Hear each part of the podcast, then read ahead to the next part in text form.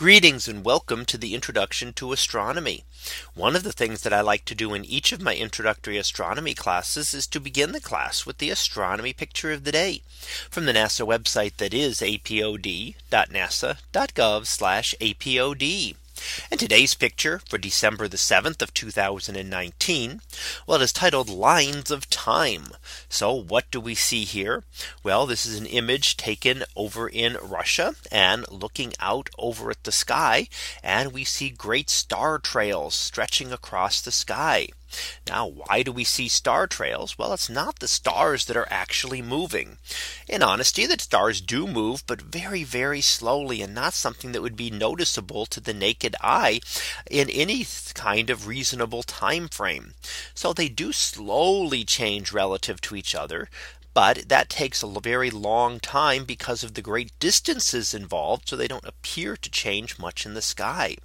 However, they do move and rise and set each day, not because they are moving, but because the Earth is spinning on its axis.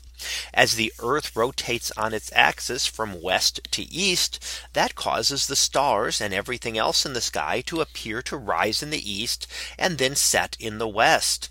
So that's what we are seeing here is we're seeing those star trails. Now you can notice towards the upper right and towards the lower left how they seem to tend to condense into circles. And that is because you're approaching the two poles.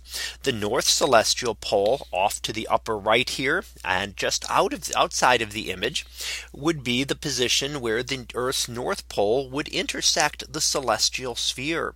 And that is kind of the anchor point around which everything appears to rotate. So if you could look a little bit further up there, you would see the star Polaris and it would appear to barely move because it is very close to the North celestial pole. The closer you are to the pole, the smaller those circles will be. And you can see those arcs in the upper uh, right uh, show a lot more curvature than the ones towards the middle of the frame. Towards the middle of the frame, you're towards the celestial equator and essentially right between the poles and you get almost a straight line. Then as you go towards the left hand side, you can see you start to see the arcs again. And that's because you're heading in the direction of the south celestial pole. Now from the northern hemisphere, you cannot see the south celestial pole. It would actually be below the horizon.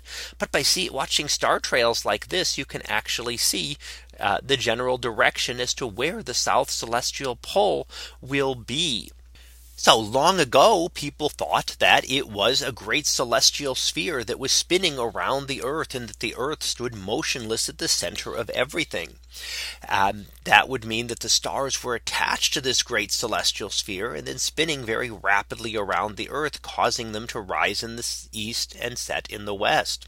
However, we now know that it is actually the Earth that is doing the spinning. The Earth is what is rotating and the Earth's rotation is then reflected in the So it is the Earth that is actually doing the moving and causing the star trails that we see in the image today. So that was our picture of the day for December the 7th of 2019. It was titled lines of time.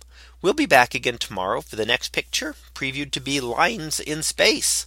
So we'll see what that is about tomorrow. And until then, have a great day, everyone. And I will see you in class.